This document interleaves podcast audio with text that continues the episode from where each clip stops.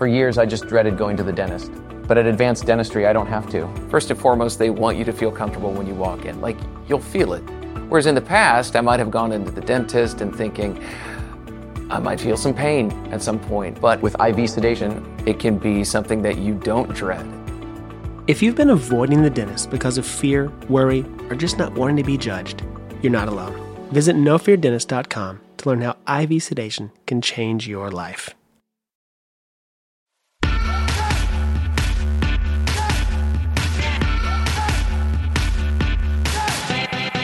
Hello and welcome to Hysteria. I'm Erin Ryan. This week, Alyssa Mastromonaco and I talk about whether Barack Obama is right and women are better leaders than men. And we find compelling evidence on both sides.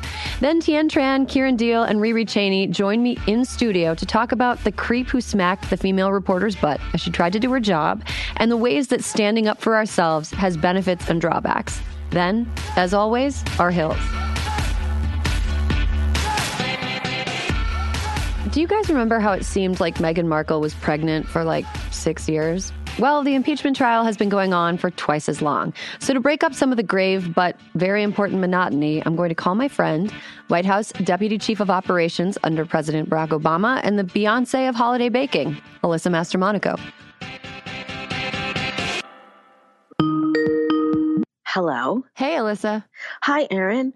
Um, I have two questions for you. Okay. First question You can omit walnuts in most baking recipes, right? Yes. Okay. Like it's not. Right? You it- can. Yeah, you can get rid of nuts in anything. Okay, because it's not it's not going to mess. I think like pistachio sort of like is its own flavor, and omitting it would mess with it. But yeah, I think I agree with you about walnuts. Second question is, do you think women are better leaders than men? Um. Well, here's what I'm going to say. Uh, we haven't had a real chance to prove ourselves in earnest up to this point. Um, but I do think that women, by and large, are more uh, empathetic and therefore, you know, like more prone to uh, 360 leadership. How's that? 360 leadership sounds like a skateboarding trick. Three. Ooh, there's a you know Don't get me going with Chloe Kim doing a double three- flip. Chloe Kim doing a 360 leadership up there. So, the reason I'm asking you, as you know, an event in Singapore this week, former President Barack Obama, your ex boss, Mm. um, said that most of the problems in the world come from older generations and uh, specifically men. Um, he said, I'm absolutely confident that for two years, if every nation on earth was run by women, you would see a significant improvement across the board on just about everything living standards and outcomes, which is a provocative thing to say for sure. But here's the here's the problem I had with that. In 2017, Barack Obama named a book called The Power by Naomi Alderman, one of his best Mhm. books of the year. Did you ever read The Power? I did not. basically i mean i don't want to give it away if, if you haven't read it it's it's so good um, but like the point of it is that it's about a society where women suddenly have the ability to overpower men and the complete flipping of the way that gender like and power works in the world and like a lot of women are super fucked up with it so i don't think barack obama really took the lessons of the power to heart honestly if he thinks women are better than leaders than men That's but let's just let's be warm that he that he thinks so much of us. That is really nice. I mean, Alyssa, you have to take some credit for that. You worked alongside him. I did. Let's be one of my favorite memories. True story is when he would come down to my office sometimes and be like, "What's going on?" And I'd be like, "Nothing. Why are you here?" Kind of. And he's like, "Well, you know, I just haven't seen you in a couple days." And I was like, "Oh, do you think my feelings are hurt?" And he's like, "No, it's just that you know you're always on your shit, so I don't have to check on you. Like you always have your shit." He didn't say shit. I forget what word he used, but he's like, "You always have your shit covered." I don't think he said and poop. I was like, he didn't say poop. I'm sure he just said like stuff. okay. And you know what? It was true. I did. So like, thank you for the acknowledgement. Yeah. But also on Twitter, there was like a real backlash about like what he was, what uh, President Obama was saying, being patronizing, and like I think this is when we have to give people the benefit of the doubt because I really don't think that Barack Obama was patronizing women, um, especially given who he's married to. Just Mhm. saying. Yeah, I mean, and also, you know, if you take a look at how things in Washington work, um, it seems like when women are trying to do stuff, they're able to be the adults in the room. Um, you know, women in the Senate have been able to work together more effectively than men in the Senate um, on issues like immigration. Women who are members of both parties have helped lead the way. So, I mean, I think he might be onto something, and it makes sense for somebody who was working in Washington to feel like that. But I do want to offer two exhibits that might support and refute this notion that women are better leaders than men. Exhibit A, in support of the notion that women are better leaders than men. Um, yesterday, Donald Trump sent an absolutely bonkers letter to Bonkers. Nancy Pelosi. It read sort of like somebody huffed paint and then tried to do a Darth Vader impression. It, did you read the whole thing, Alyssa? I mean, let's say I skimmed the whole thing thoroughly because reading that whole thing would have corrupted my brain. Yeah. Yeah, I read I read all three Fifty Shades of Grey book f- books for work one time, and uh, at the end of reading all three of them, I remember being like, "I'm worse at everything because I read this. I'm worse Yes. at thinking. I'm worse at talking. I'm probably worse at sex. This made me worse, and it took a couple weeks before I recovered. So, you are right to take caution in reading Donald Trump's six page screed to uh, Nancy Pelosi. I want to read. Do you want to read a couple highlights with me, Alyssa? Oh, please go for it. Okay. Tis the season. Just fa la la la la la la la There is nothing I would rather do than stop referring to your party as the Do Nothing Democrats. Unfortunately, I don't know that you will ever give me a chance to do so. Oh, okay. You are offending Americans of faith by continually saying, I pray for the president when you know this statement is not true. Unless it is meant in a, in a negative sense, it is a terrible thing you are doing, but you will have to live with it, not I. He's like accusing Nancy Pelosi of lying about praying, right? Yes. Our deeply weird president, his biggest flaw is that he, well, among many flaws, one of his bigger flaws is that he assumes everybody in the world is as deeply weird as he is. Like just because he fake praise, he assume that ev- he assumes that everybody who prays is faking it. I'm going to be honest. I actually don't think that our deeply weird president thinks about other people at all. Really? Yeah, I don't. I don't. I mean, I think that everything he thinks is related to how he feels, not really. There's no talk about zero empathy. it's like he's got like negative empathy. Yeah, I mean that explains why he's doing these weird impressions of Lisa Page at his rallies when it, drawing attention to the fact that she had an extramarital affair when he literally used illegal campaign funds to pay off women he had he had extramarital affairs with. It's like complete lack of of self-awareness. I mean, here's the thing. I don't want to get too much into the substance of it because it it will melt my brain like a crayon in the backseat of a car. But what do you think his purpose was in writing this? Oh, this was purely, purely for the Fox News commentators to have something to say last night and today while all this impeachment stuff is going on. They needed a script. He just decided to release it to the world. Yeah, I think that makes sense um, because they were talking about impeachment a lot on Fox. I've heard. I don't watch Fox. Um, be- again, melting crayon brain in the backseat of a car.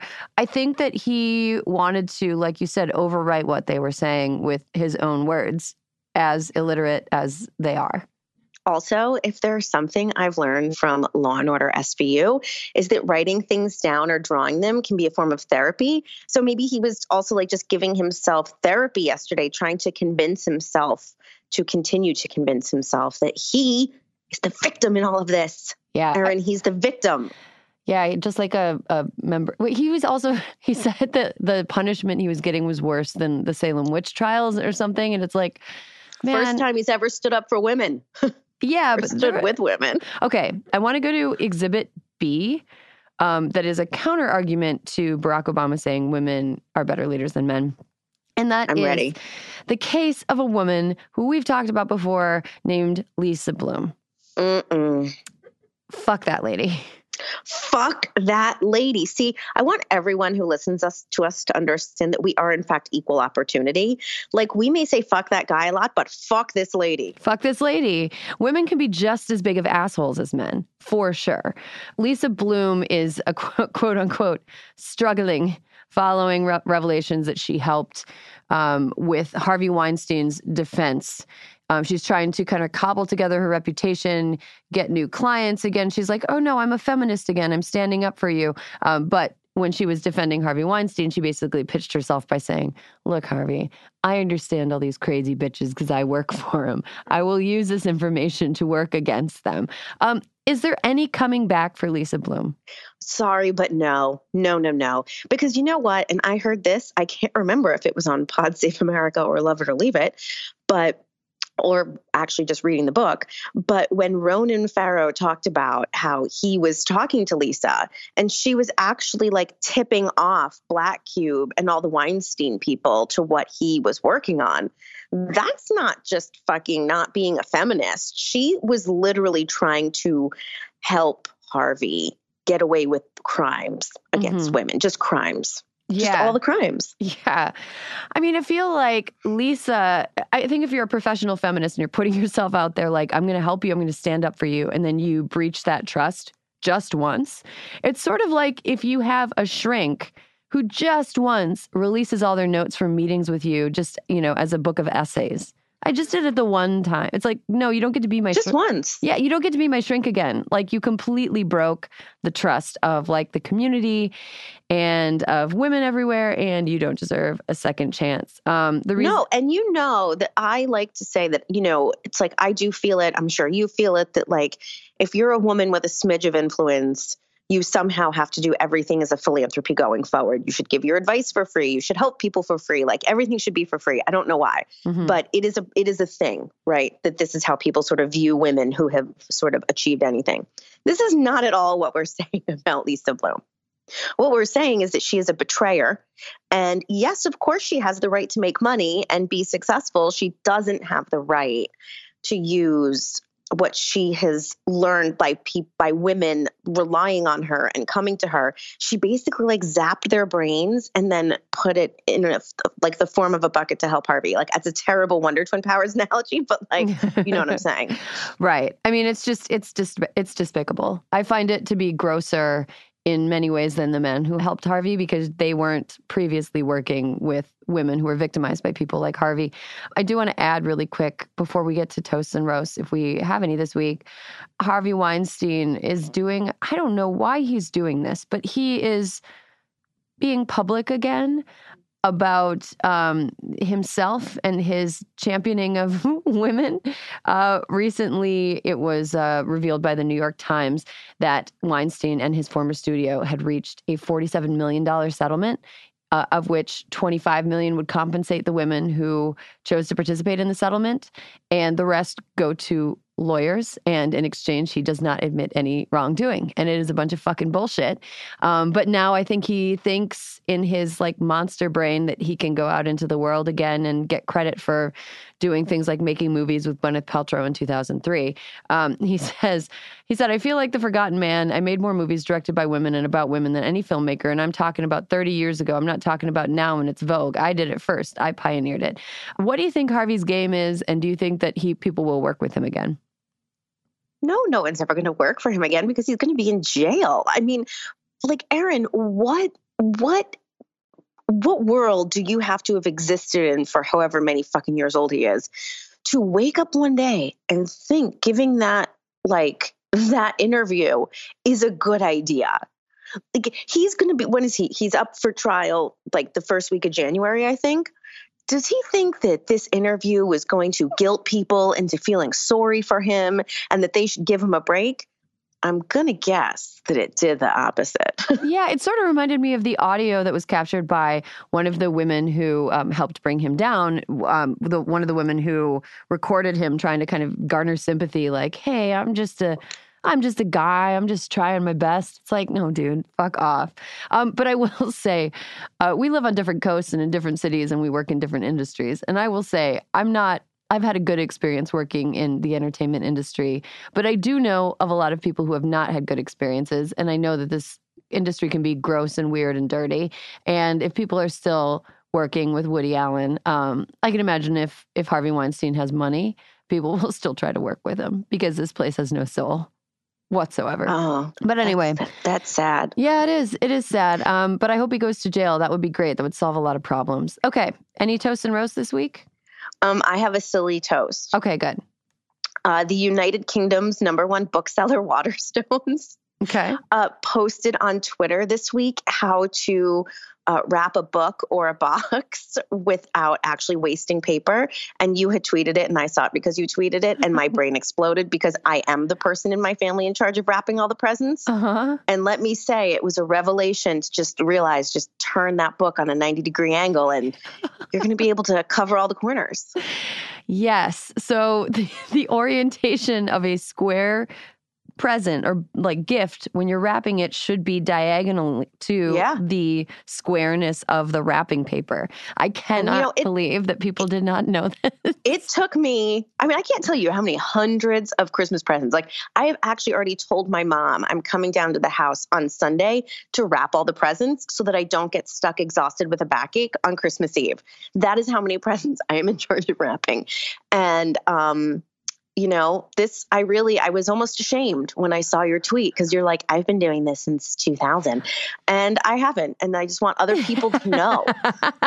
Okay. Um, that if you didn't know, you don't have to pretend like you didn't see the tweet because you're ashamed. See the tweet, fix your gift wrapping. It's going to change your life. It's changed mine. Alyssa, let me just add to that though. It's not that I'm some genius. I have had a lot of head injuries. So it's probably it's probably from like being concussed from like gymnastics and ice skating that I was just like, oh, turn it sideways. I've got synesthesia, whatever. Um, so yeah, that's that's a good toast. Uh, everybody That was, should that was my. I just felt it was a. It was a practical toast. It was a pay it forward toast. Yeah. Okay. I have a I have a like mild roast. I think this guy gets roasted not enough, but but you know whatever. I want to roast Mike Pence. Um, Oh please. for sitting here kind of quietly not acknowledging the fact that if Donald Trump were removed from office, he would become the president, not Hillary Clinton. Like the right wing talking point being like, they're trying to overturn the election. You know, it's like, no, that's not what I happens. know. When a president gets impeached, you don't have you don't go back to the election and opposite resulted. But Mike Pence is just sitting there like an Indiana brick, not saying anything. And uh, I just ugh, I hate that guy. I hate Fuck that guy. that guy. Fuck that guy forever. Um, okay, Alyssa, this was a great conversation, and uh, I'm excited to talk to you next week. This will be really fun. Happy holidays. Happy holidays. Before we get back to the show, a little bit of housekeeping. Guess what, guys? We hit $2 million. Thanks to all of you who stepped up and made over 50,000 donations over the last four months, we helped Stacey Abrams and Fair Fight get closer to their goal of having voter protection teams in battleground states across the country next year. As we head into 2020, when we'll all be asked to do more than ever, we also wanted to make sure you understand just how much of an impact you've had. Go to crooked.com slash impact to check it out. And thank you from all of us at Crooked.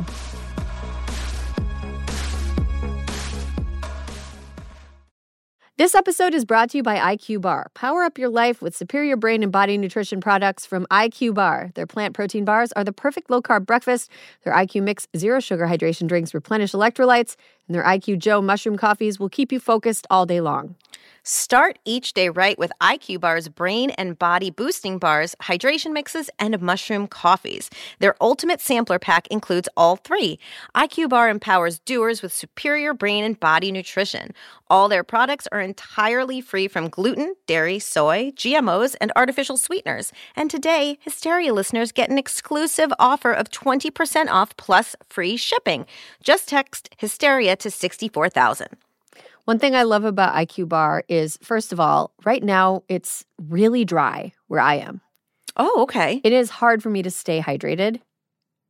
I, I just like I, I'll just be going through my day and I'll be like, why am I so like Parched. I'm parched. I'm in a bad mood. I feel like I'm going to pass out. And it's, ah, you got to drink some water. You got to stay hydrated. I really like their IQ Mix Zero Sugar Hydration drinks because it allows me to rehydrate myself at a time when I feel like the atmosphere is trying to take all my moisture away. Well, and sometimes you need more than just water. Sometimes you need more more than just water. I also love IQ bars because I love a portable breakfast. I love a grab and go breakfast, no dishes. love something I can walk around holding and eating. I like something I can eat in my car without endangering the lives of me and every other motorist on the road. A breakfast burrito, not not the safest thing to eat behind the wheel. IQ bar, go ahead and do it. Good for you. Great ingredients. Helps you stay focused and alert throughout the day. And um, yeah, and you don't have to dirty any dishes. Refuel smarter with IQ Bar's Ultimate Sampler Pack. That's seven IQ bars, four IQ Mix sticks, and four IQ Joe sticks. And now our special podcast listeners get 20% off all IQ Bar products plus get free shipping. To get your 20% off, just text Hysteria to 64000. Get your discount, text Hysteria to 64000. That's H Y S T E R I A to 64000. Message and data rates may apply. See terms for details.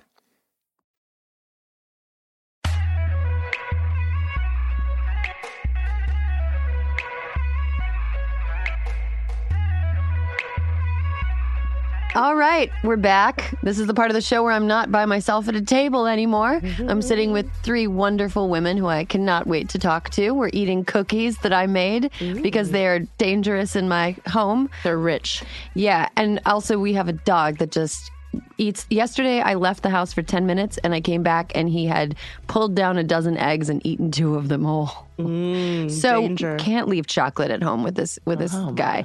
Um, let me introduce the women that are here to talk about not my dog. First up, she is a comedian and head writer for Yeah. CBS's Diversity Showcase. Holy shit, Tien Tran! Welcome and congratulations. Thank you. Are you so excited? Yeah, it's been really fun. Yeah. I've been working for it since October, and the show is in January. So if you're in Oh, LA, you can come watch it. God. Yeah, I Do we want get to. VIP backstage passes?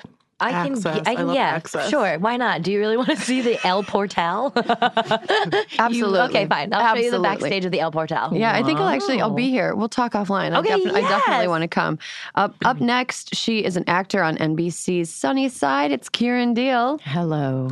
How hi. Ooh, that Hello. was smooth. I know. Thank you so much. so beautiful. Thank you. Tree. So Hi, how are opposite we? of me. How are Happy holidays. we were talking about attractive women before we started. You sound like talking. horny Delilah. Thank you so much.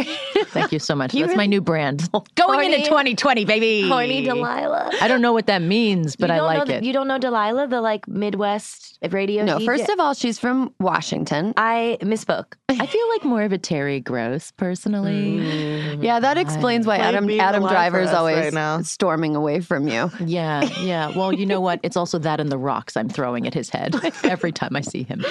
Yeah, you shouldn't do that. That's assault. Don't throw rocks at Adam Driver. He's a very talented actor. He's definitely tall. He is very tall. No, I lo- sorry that just came out too easily. I love him. Uh, he's very broad. Um, and last but not least, you've been hearing her talk, throw, throwing shade at Adam Driver.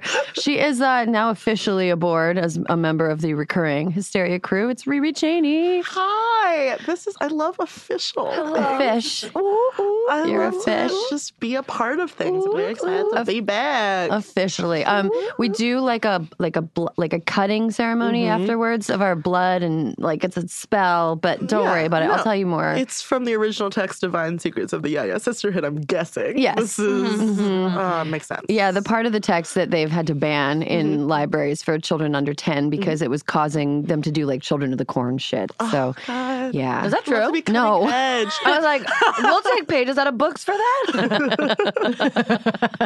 There she is. There's my girl. There's my gullible girl. There she is. that is not true. I showed it just now, but not really now. Um, guys, I want to talk about something that as soon as I saw this story, I got infuriated and it's got gotten me angrier and angrier the longer that it's unfolded. Now my anger is like a mushroom cloud waiting to be born. Um, so during a 5K that was happening in Georgia, a Savannah reporter named Alex Bozarjian was trying to do her job, talking into a microphone on camera as runners were running by her. Uh, one of those runners um, smacked her in the butt as she was trying to do her job. Um, which is like shitty. And and she took to Twitter to say you violated, objectified, and embarrassed me. No woman should ever have to put up with this at work or anywhere. Do better. And social media turned out to be not shitty in this case because people figured out who it was. A 43 year old, wait for it, youth minister named Tommy Callaway was the one who had smacked her in uh, in the behind. Yep, that track. And his excuse was that he was caught up in the moment. Yeah. Um, here's the thing. He he probably didn't expect her to make a big deal out of it on social media because if he had, he would have been a little bit more sensible. Also, a 5K, a 5K. You're getting caught up in the moment of a 5K. This is coming from a marathon runner. I can run I a would get caught up in 5K a- before I wake up. I can be asleep and run a 5K. You fucking All right, we get it, Okay, we Ryan. get it. You're You in I was like, shape. I'm sorry. All right, Oh, you, you jog. run? Oh, we you get it. jog, You ran. I sprinted once the other day and I was like, this is it. No, my point is this guy. But th- yes. this guy's a pussy. Yeah. This guy's a pussy, and like being caught up in the moment of a race that lasts twenty minutes is not an excuse. like it lasts. It's tw- It's a twenty minute run, dude. Well, also, like if you watch the video, it was a conflict moment because you can see him deciding to do it. Yeah. Oh, snap. because he ki- you kind of see him like you see him like, like behind, like in the um, like back focus. He comes in to focus, and he his hand has been ready. So it's I there don't- was there was an intention. Yeah, there was it was intention. premeditation. Yeah, it was because premeditation. His first reaction or his first response was, "I was trying to wave." Which, my dude, who you waving at? Like, don't ass height children. That also you need to think about your well, my choices. smile Youth is minister. my butt crack. so. Oh I mean, it's just it's very frustrating because it, he's trying to put in the respectability of look at me, I as this athlete, which we've uh, already established. no, um, and he was part. It's the enthusiasm of it all, but no, he saw a shot. On camera, you cannot miss a camera that large. Yeah. You knew what you were doing, and you still chose to violate someone. And I think uh, the thing, the thought that comes to my mind is number one, praise Jesus. Uh, that's the first thing, and then number two is, thank you so much, Caroline. Uh, when when I was in India, somebody did that to me, but smacked my boob while they were on a bicycle, and like as a drum, no, as like hmm. a as like a as like the way as a drum. What were they? What were they playing the bongos? Yeah. No, Rheeqrheeq, They're like, were not playing the fucking bongos. No, no, no, no. It was like I was waving to an orphan. I was because I'm a better oh. person than you. yes, yes, yes. yes. and you. God All right. damn, we didn't know that We detail didn't need to know. But you up need to there. understand. Yes, you really did. You were going to be like, "Who's the child?" Blah blah. I know you. You're too curious. I would never. And so then, fucking curious, Tien. So then I'm waving. And while I'm waving, I'm looking away. Guy's coming on a bicycle from the right, comes on the bicycle, and then smacks my boob as he goes. And then I look at him and I was like, because it's so out of left field. And I look and he's like turned around and like wobbling on the bicycle and he blows a kiss at me. Ugh. And it was just, I mean, that was also the worst. But number one, at least it wasn't on camera. And Yeah. number two, points for originality. You know, like a butt smack Is, that an at least though? Because like the thing is, this guy is getting his just desserts mm. because he was on mm, camera. Mm, and so like normally when shit like that happens Yeah. to us, we just have it happen and it's just mm-hmm. a private shitty thing that happened. We sit around a table with each other and we're like, yeah, a guy bongoed me in the tit or whatever. Like it's And that's the name of the episode. Bongo me in the tit. Bongoed me in the tit. In the tit teat. bongo. I would listen to that. featuring Matthew McConaughey. oh God.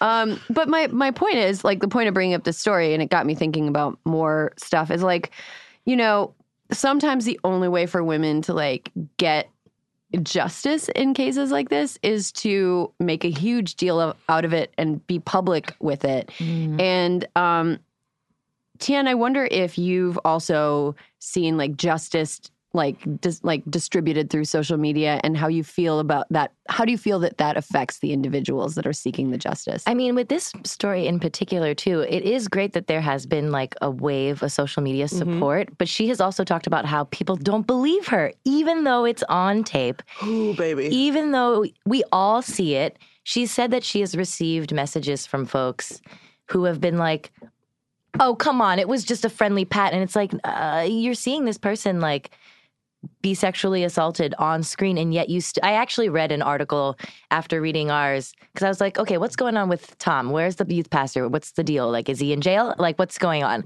And there was a defense of him Is he in jail? I know I was um a lot of questions late at night.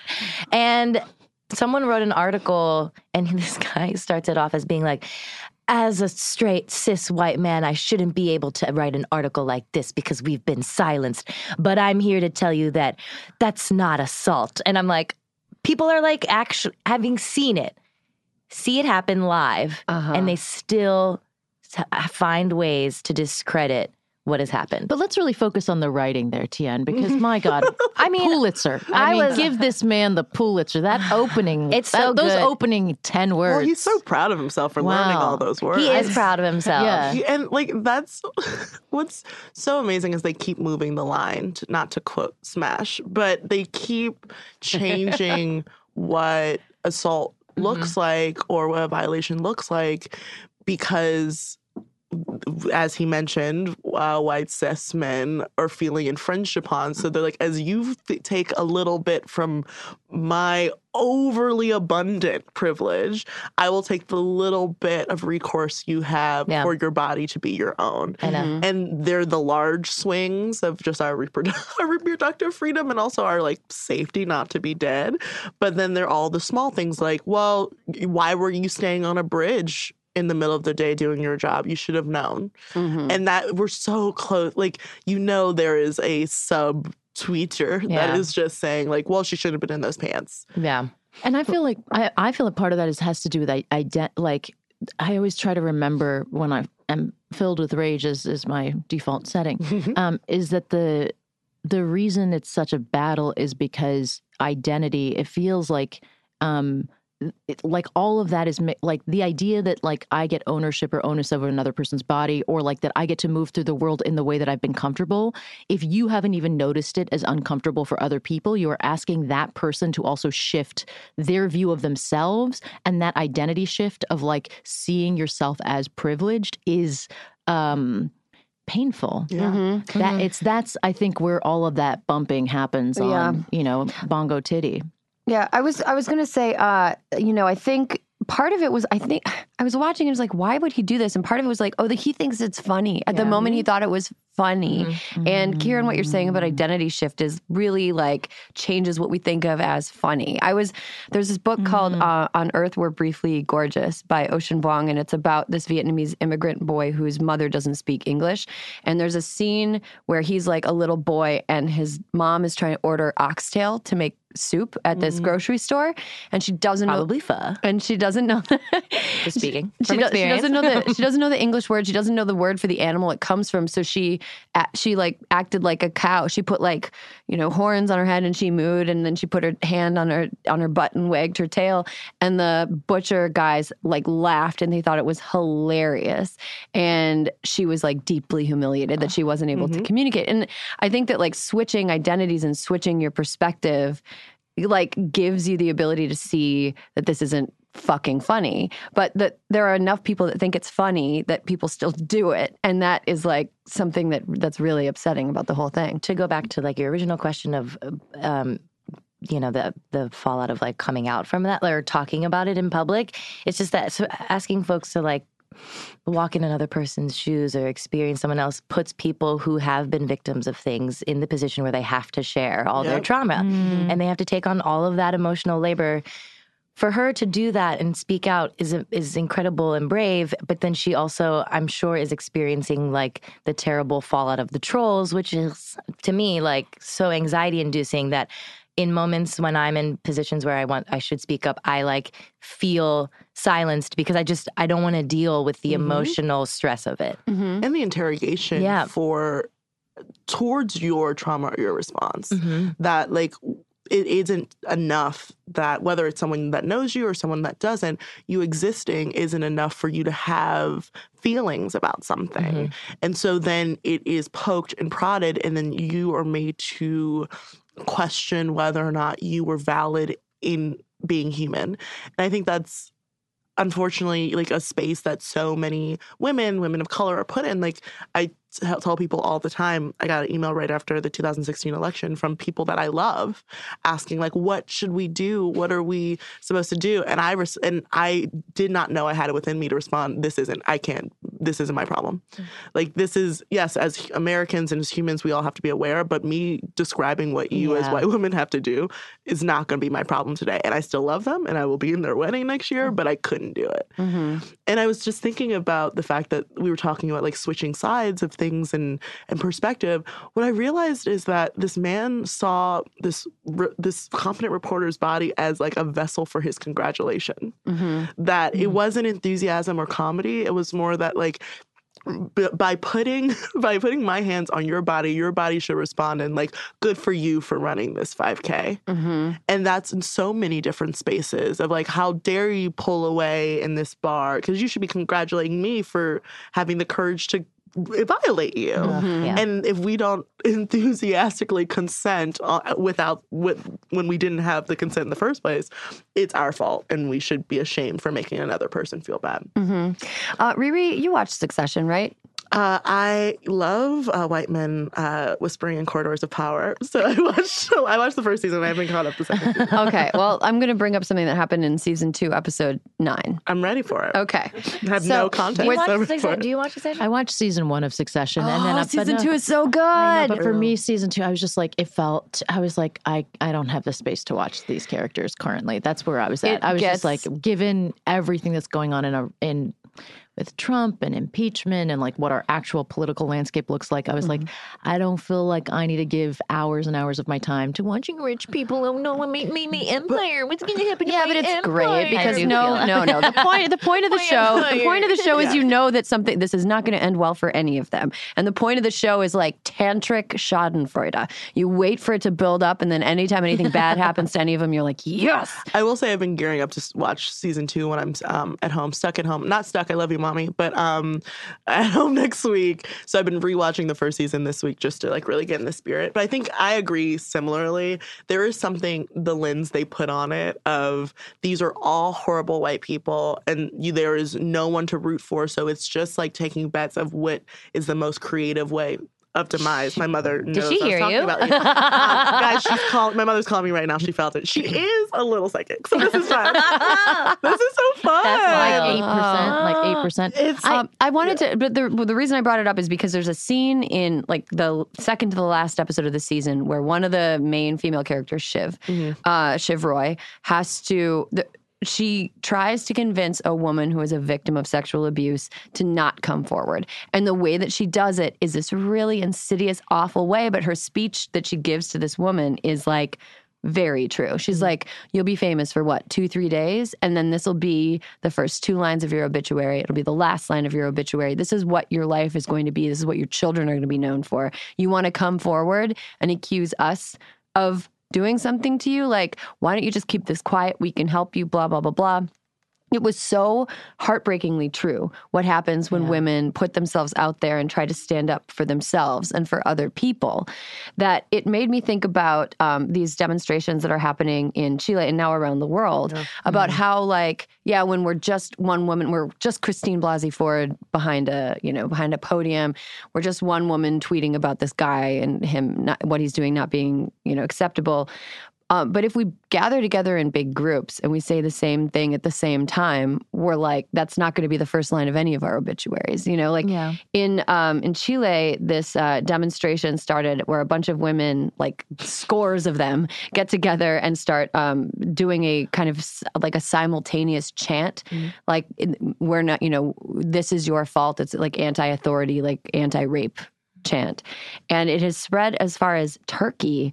Earlier this week.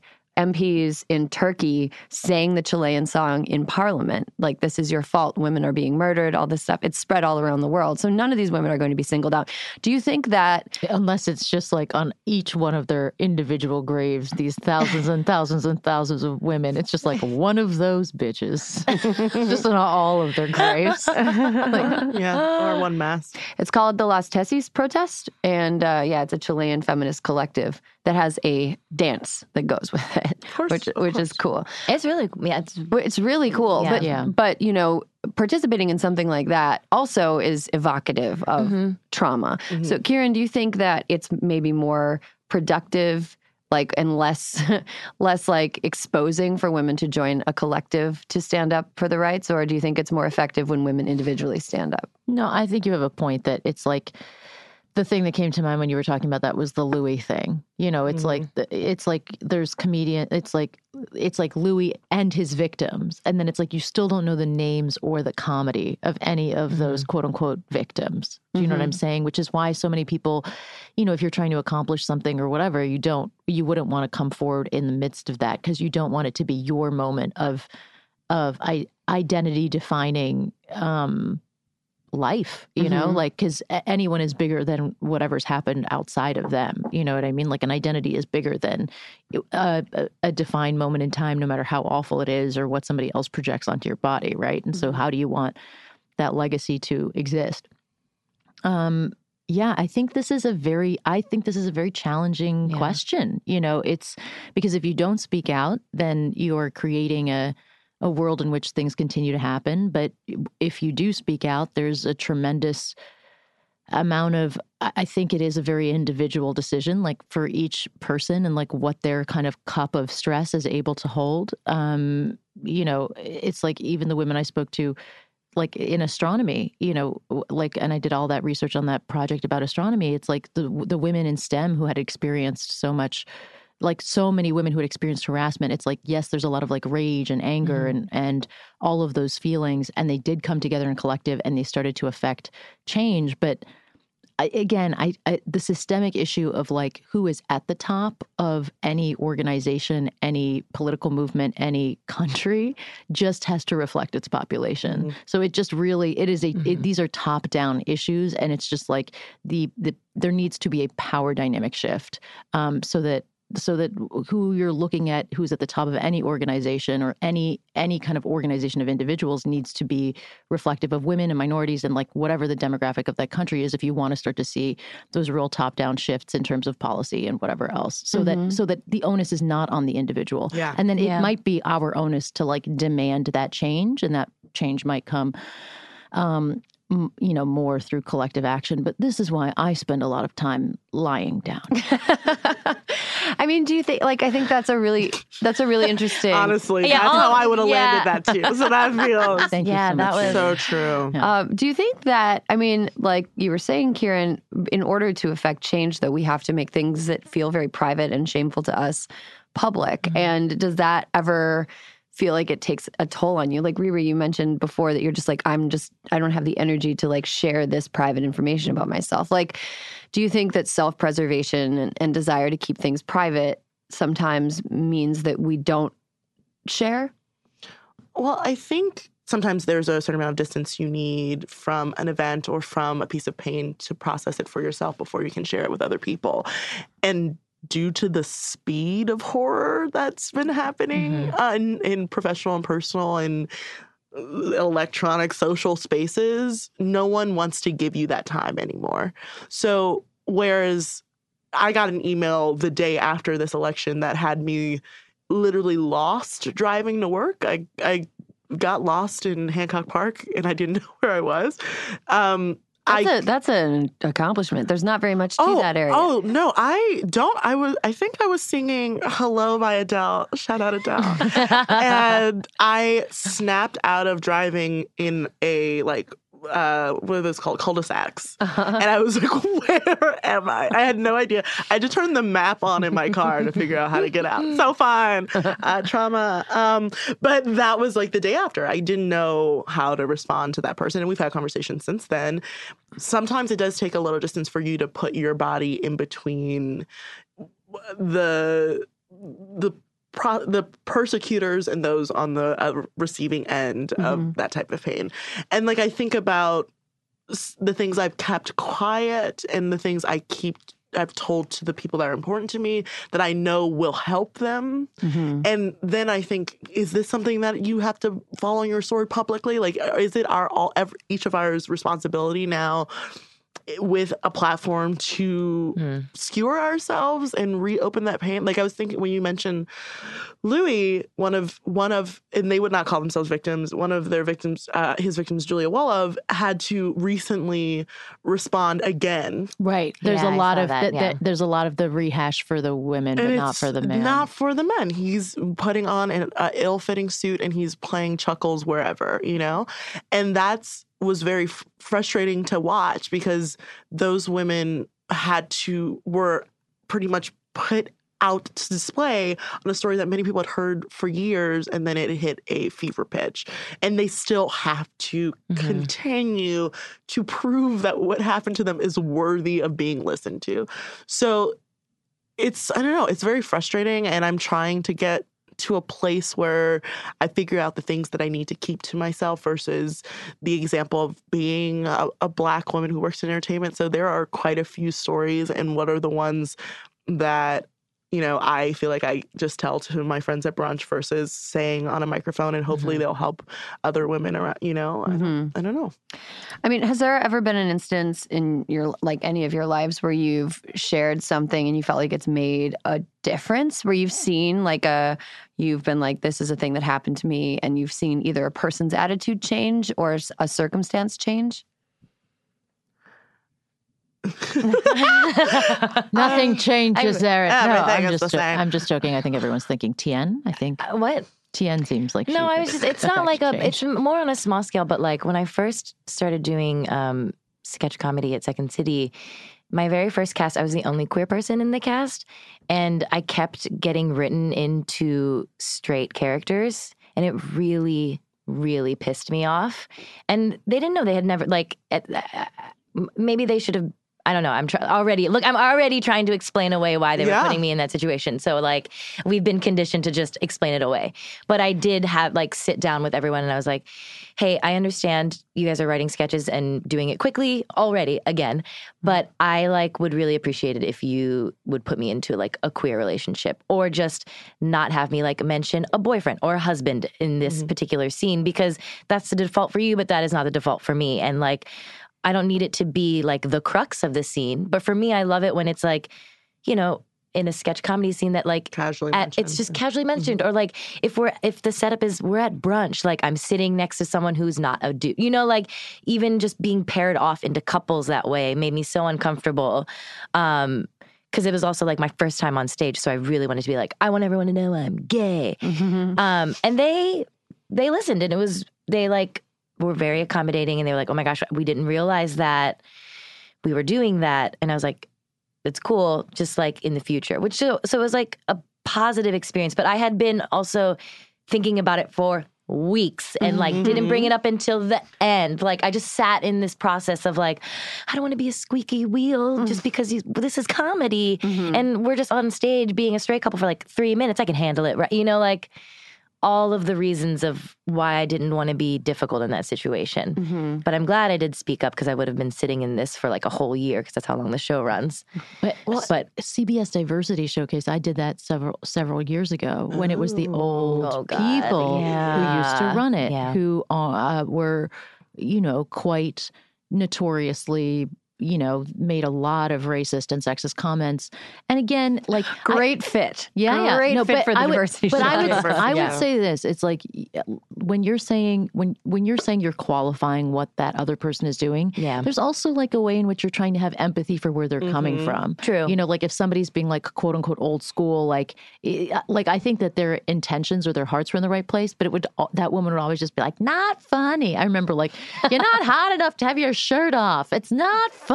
It's not this. And it was really my first experience with comedy, and so many. And I was starting stand up then, and so many of those people have gone on to be insanely successful. Mm-hmm. But that the the collective anger of many years of people going through this process where like these kind of stereotypical sketches were put up where you know the indian guy has to do an indian accent in his showcase sketch or mm-hmm. whatever it is you know and it can't be like the version of himself or whatever led to an article in like the hollywood reporter that mm-hmm. that had a leadership change. And now look tien is one of the head writers on that thing you know and the mm-hmm. the there has been a a leadership change. Yeah, and I'm in there being like, "You're not hot enough to have your shirt off." You say that Put to it us, back not on. funny. Literally every week with Tien, we have to cut ten minutes of her yelling at us for not being I've just been hot putting enough. my and shirt not on funny. right now. feels- now I'm too warm, so I guess that's what's happening. I mean, I think the other an interesting other side of that is if you're in a position where you maybe are in a group that is m- like, like more represented than the person who's talking to you. Mm-hmm. Like Tien, you said you thought about it for weeks. It was on your mind. Like if somebody's coming to you, they've been practicing it in a mirror. Mm-hmm. Yeah. Like they've been Mm. thinking about it, and it's mm. really like it's really hard to put yourself out there, especially if you've been conditioned to just be like go along, get along with the people that are in charge. Like so, I think that you know it's really important to to register if like somebody is somebody who's maybe more disenfranchised than you coming to you with a concern it's mm-hmm. like this really matters to them because it takes a ton for them to stand up and to say something. And so you at least need to acknowledge that you're hearing them and try to make things better um, but yeah making a stink is uh, sometimes the only way to do it being a pain in the ass as i would as i would call it And it's like it's so crazy too because we're four women who have somehow found our ways in front of microphones at this point. So Mm-hmm. there has been this rebellion towards the thing we were, mostly were taught when we are little. Yeah. Like they didn't mean it. Mm-hmm. If he pushes you, he likes you. Um, if he calls you wee wee instead of Riri, don't cry, Riri. You're gonna be okay, Riri. But, Oh no! yeah, no, guys, I've really worked through that. It's fine. Um, but it is this, this. I don't know. I feel like I've been on this trail of like you look back at all of the small slights of not your queerness not being seen, or you know, or being told that your your personhood isn't. Uh, helpful towards your your goals or like i remember working at um a t- very top agency and being told this outfit's good the one yesterday not good and being like fully looked down by a male colleague so fun but i i try to use that to like strengthen myself and to help the kids i know now and i think that's sometimes that's what you can do and that's okay mm-hmm. I think that's a great way of putting it too. Like instead, I, I've tried to instead of being like public about certain things, I will try to talk to close folks and or folks who I like would like to that have come up behind me in 2nd Mhm. City of just trying to impart like, hey, if there's something that's uncomfortable, you like you can talk to me. Mhm. You Yeah. know, like just giving a, a an opportunity for you to show that you are willing to listen and also like you've already gone through it or I have personally been like I've gone through it I would be willing to talk to someone for you about XYZ Mm-hmm. you know yeah as much as i hate to get my brain picked at a coffee i have yeah Ooh, uh, not a big fan, but I will. I do it Mm-hmm. because there are so few examples of like there. There, I, I luckily know so many Black female writers, but even when I got here eight years ago, there were so few examples. Mm-hmm. So I take that pretty seriously. Of tell me, are you okay? Like Yeah. checking in with them. Are you like like the g- girl who replaced me on my desk at uh, an agency? It was like I can hear in your voice what's happening. Please call me when after I have this call with my old boss. Like this is, it's I don't know, pull people up behind you. I Yeah. guess. Mhm. Yeah, I think like starting local is is a is a way to think about it. Also, I think about you know the way like if you're a person who like gives money to organizations, like if you give to a small organization, your money goes a long way. Like if you're a person who has something valuable to give, and that is like advice, support, insight, and you give it to like a person that it'll mean a lot to like like goes further i think Mhm. that that's a really that's an interesting way of of thinking about it and getting your brain picked is definitely not fun Not fun. not Um, fun the thing the there's there's like collective spaces where where shared experience can be very cathartic and it can make you feel less crazy Mhm. and then there's kind of outside of that shared experience then there might be how you deal with something in a professional workplace or how you deal with something in a personal relationship or in a friend group. There's and then uh, you know i don't know if i would fault someone for not speaking out about moments in their life because like you said there's mm-hmm. so much eh, like there, there's this is this is a very systemically racist and sexist business. Do you know what i mean? Like there's just so much systemic racism and sexism. It's like if you were going to like list all of the examples it's like you're just going to wallow. So the other big thing i think is like it's like uh, like uh, like that film that I wrote a year ago that I was talking to John like that is about that is a that is a thriller about harassment. Mhm. So it's like how can you also be undeniable and get very very good at something Yeah. and like Mhm. and like put it into some it put it into a form that maybe isn't Twitter. It doesn't have to be your personal like "Mm, this happened to me. You know what I mean? Like there yeah. there is also like a container of stand up and Yeah. film and art and like Mhm. things that can I think be more collectively and culturally cathartic and I Mhm. find that to be a very like healing gesture and getting something like that made is such an uphill battle Mhm. like even when you have a ton of support even when people are getting it out and there's great producers and that's for any piece of anything but i Mhm. think that also solid like i have a very steel will because of that I, I look at it as like the narrative gesture of everyone's job is like is to it's to do your best as long as you are doing your best to push the narrative forward so it's going to be better for the people after you Mhm. everyone like there was an entire civil rights movement where everyone is not Rosa Parks Mhm. and where like you do not know everyone's name who was a part of that. Right, And right. it's like your job is to like do your best and and do your own best work to to push it forward for the next generation of women um and POC women and you know people who need representation after you Mhm. you know and wherever you fall in that in that narrative gesture tight you know mm-hmm. we're all mm-hmm. gonna die I mean, and, and to, to You've it- been landing them you really. really, thank you so much yeah, you're like a, the Simone. Wow, you're the getting ready for the Summer Olympics. Yeah, you're like the Simone Biles of of just sticking the landing. Thank you so much. We're gonna name a bunch of moves the Kiran because you're the first one to land them in competition. Ugh,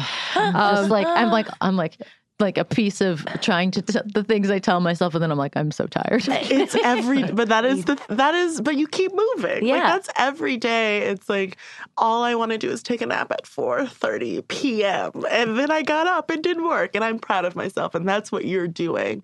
And we all need affirmations i think support's really important but yeah we're all gonna die. It's okay.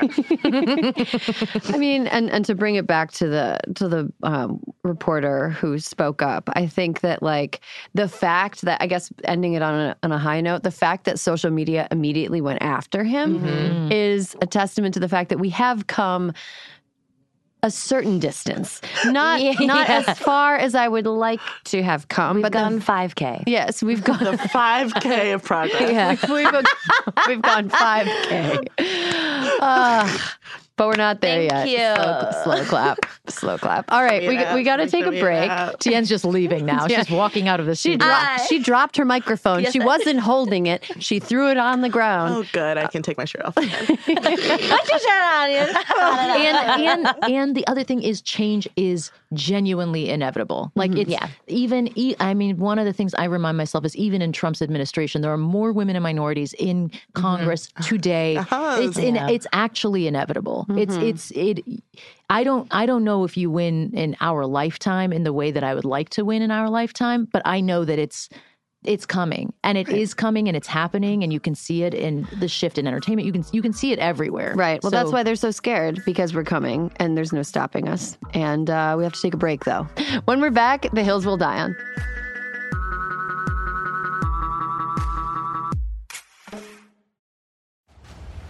Friday, Kingdom of the Planet of the Apes is coming to IMAX and theaters everywhere. This summer, one movie event will reign. It is our time. They stole my village. I know where they're taking your clan. Bend for your king. Never. Kingdom of the Planet of the Apes. Only in theaters Friday. Tickets on sale now. Rated PG 13. Some material may be inappropriate for children under 13.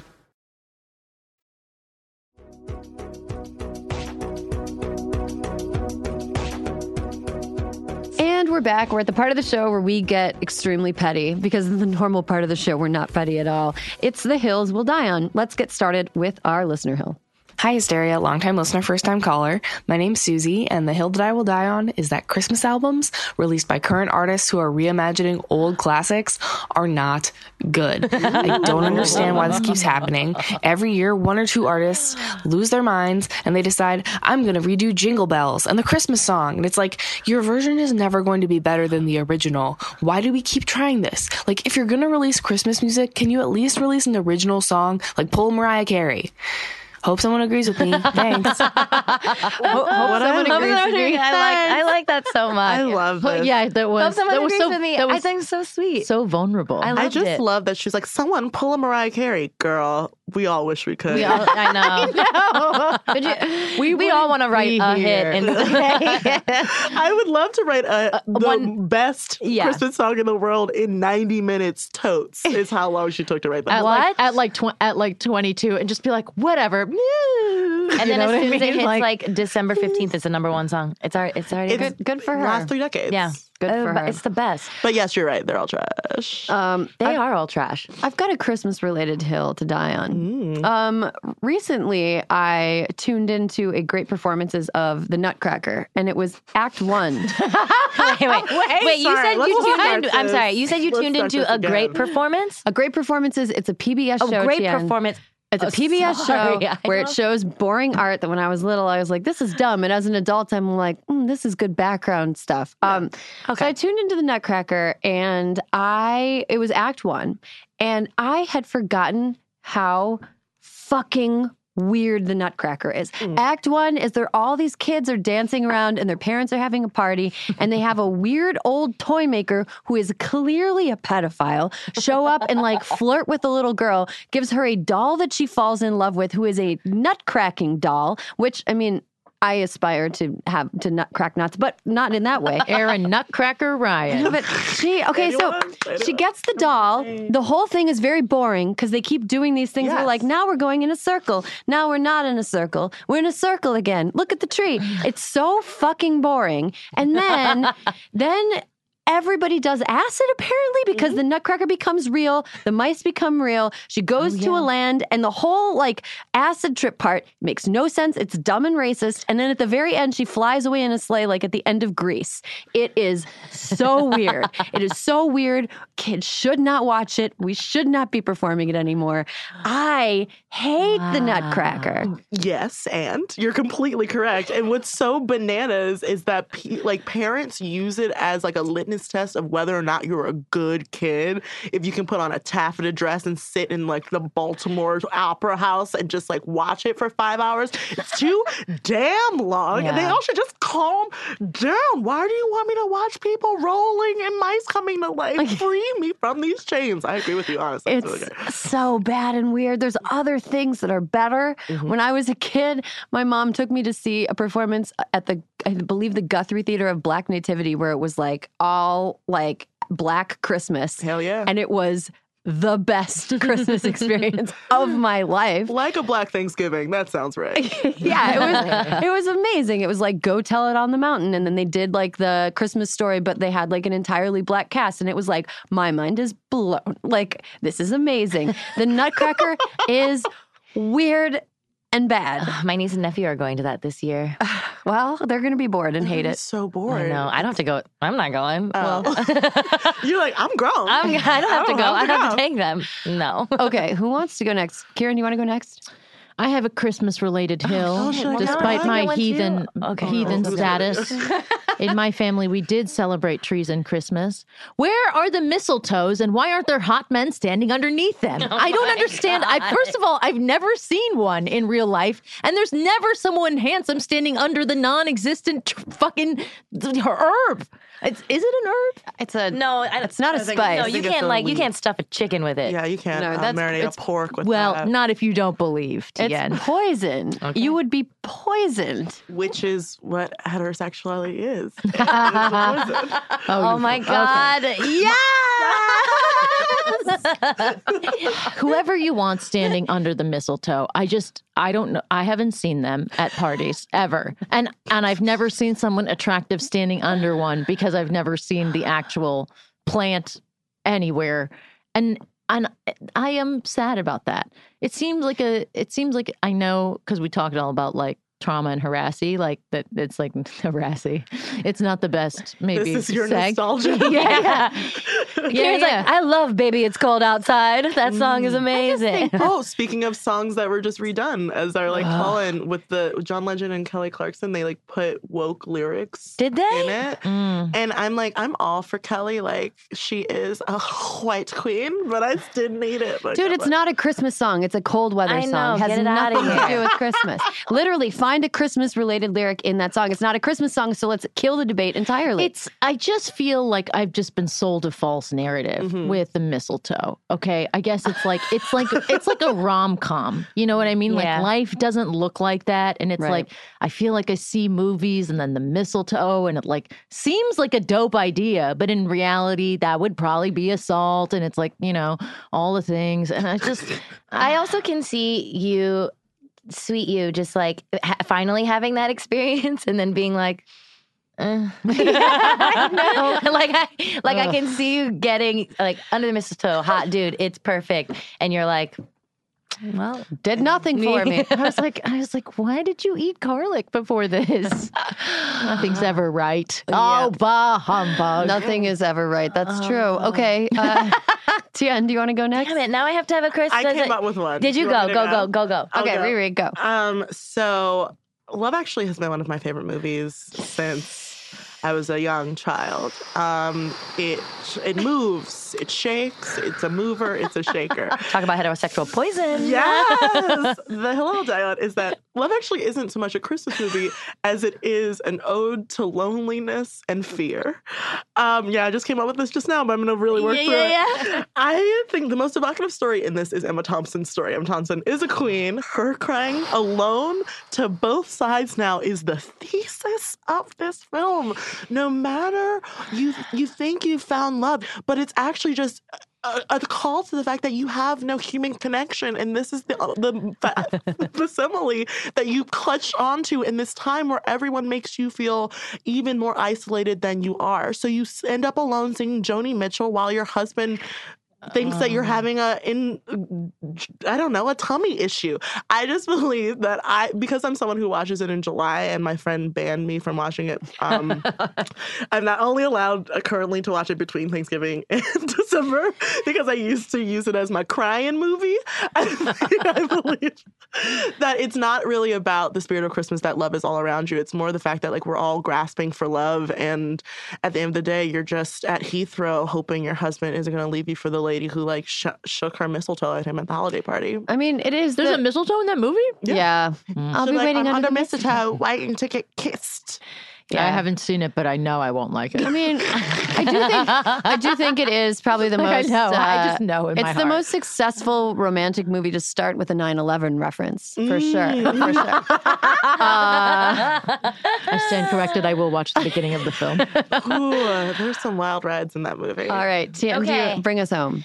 Um, the hill that I will die on is holiday related, and it has The improv we're doing right now. Is- can't wait. I can't. The, okay, so uh, okay, I'm just gonna go for it. Um, anytime a town center or a or a city is responsible for decorating trees with lights, I would like to see every single branch lined with lights and not a lazy circle around the tree. Do you know what I'm saying? You That like- is so hard. no, no, no. You feel If like the tax di- dollars are not being used. I feel like the tax dollars are not being used properly. I, we rolled up to O'Hare uh, um, Airport recently, and they have just just loose loose strands of light bulbs. But that's a great metaphor for loose, Chicago. loose, loose. Yeah, they're not trying. They're like phoning it in. Just wrapped around haphazardly, looking like shit. I want every single big branch to be spotlighted, so that Oh, when no, you go for look the at small it, branches, no, no, no. too. Do 'em oh yeah, do them all. all. When you look at the tree, you're like, wow, I a I see the shape of the tree, not like, wow, that's like a messy cotton candy nonsense ugly thing. Mm-hmm. So my the hill that I will die on is that I guess the folks who are not getting paid enough to do this should work, harder. Yeah, exactly. To if they out- want you to participate yeah, yeah. in capitalism, Yeah. you want that tree to yeah, shine. I want the tree to shine. Yeah. I want the tree to shine. Okay, you're the Ebenezer Scrooge. I'm the Ebenezer Scrooge. To all the Bob Cratchits out there who decorate Christmas trees. Put your back into Put it. Put your back into it. I know it's cold out there and it's thankless work, but And it's like, and you could actually go to a mall and make that happen. You we could get you a megaphone. yeah. You could yell at the people while they do it. Mm-hmm. Just respect the shape of the tree. That's all I'm saying. Do you have a top hat to wear while you're yelling at the people? a top hat. We need a we need a monocle. Yeah. We need all of the fixins I can do of well 19th century wealthy people. Okay. we did it. We did I it. came up. You- we we did We did. We, We came did up it. with that. Wow. No Hanukkah hills. I'm sure we're going to get some in our inbox because there were no Hanukkah hills. I I, think everyone Kwanzaa here and everyone here loves latkes, right? Holy Oh, yeah, shit, hell yeah. It's like a The hill that we'll collectively die on is latkes are the jam. Yeah. I they love are them. an amazing food. They're amazing. Well, happy holidays to everybody. Happy and holidays. Uh, thank Happy you to uh. Tien, Kiran, and Rheeqrheeq for coming by and sitting at this lonely table with me. Thanks to Alyssa Mastromonaco for calling in. And there will be more hysteria next week. Overdone. Right, cause girls just wanna have fun, so Annie, get your gun. Hysteria is a product of Crooked Media. Caroline Reston is our producer. Our editor is Sarah Barrett, and Kyle Seglin is our sound engineer. Thank you to Juliet Beckstrand for production support, and to our digital team, Elijah Cohn and Nadina Melkonian for filming and editing our video content every week.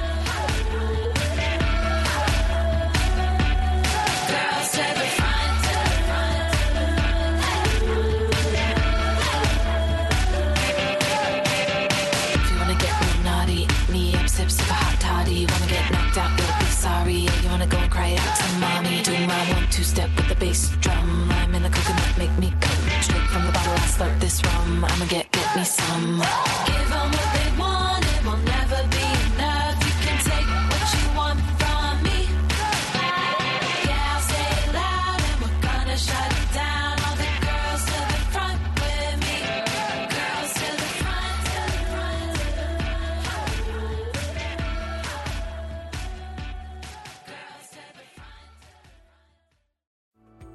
the For years, I just dreaded going to the dentist.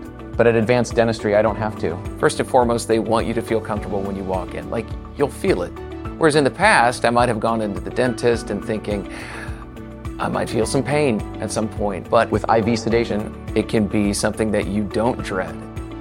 If you've been avoiding the dentist because of fear, worry, or just not wanting to be judged, you're not alone. Visit nofeardentist.com to learn how IV sedation can change your life.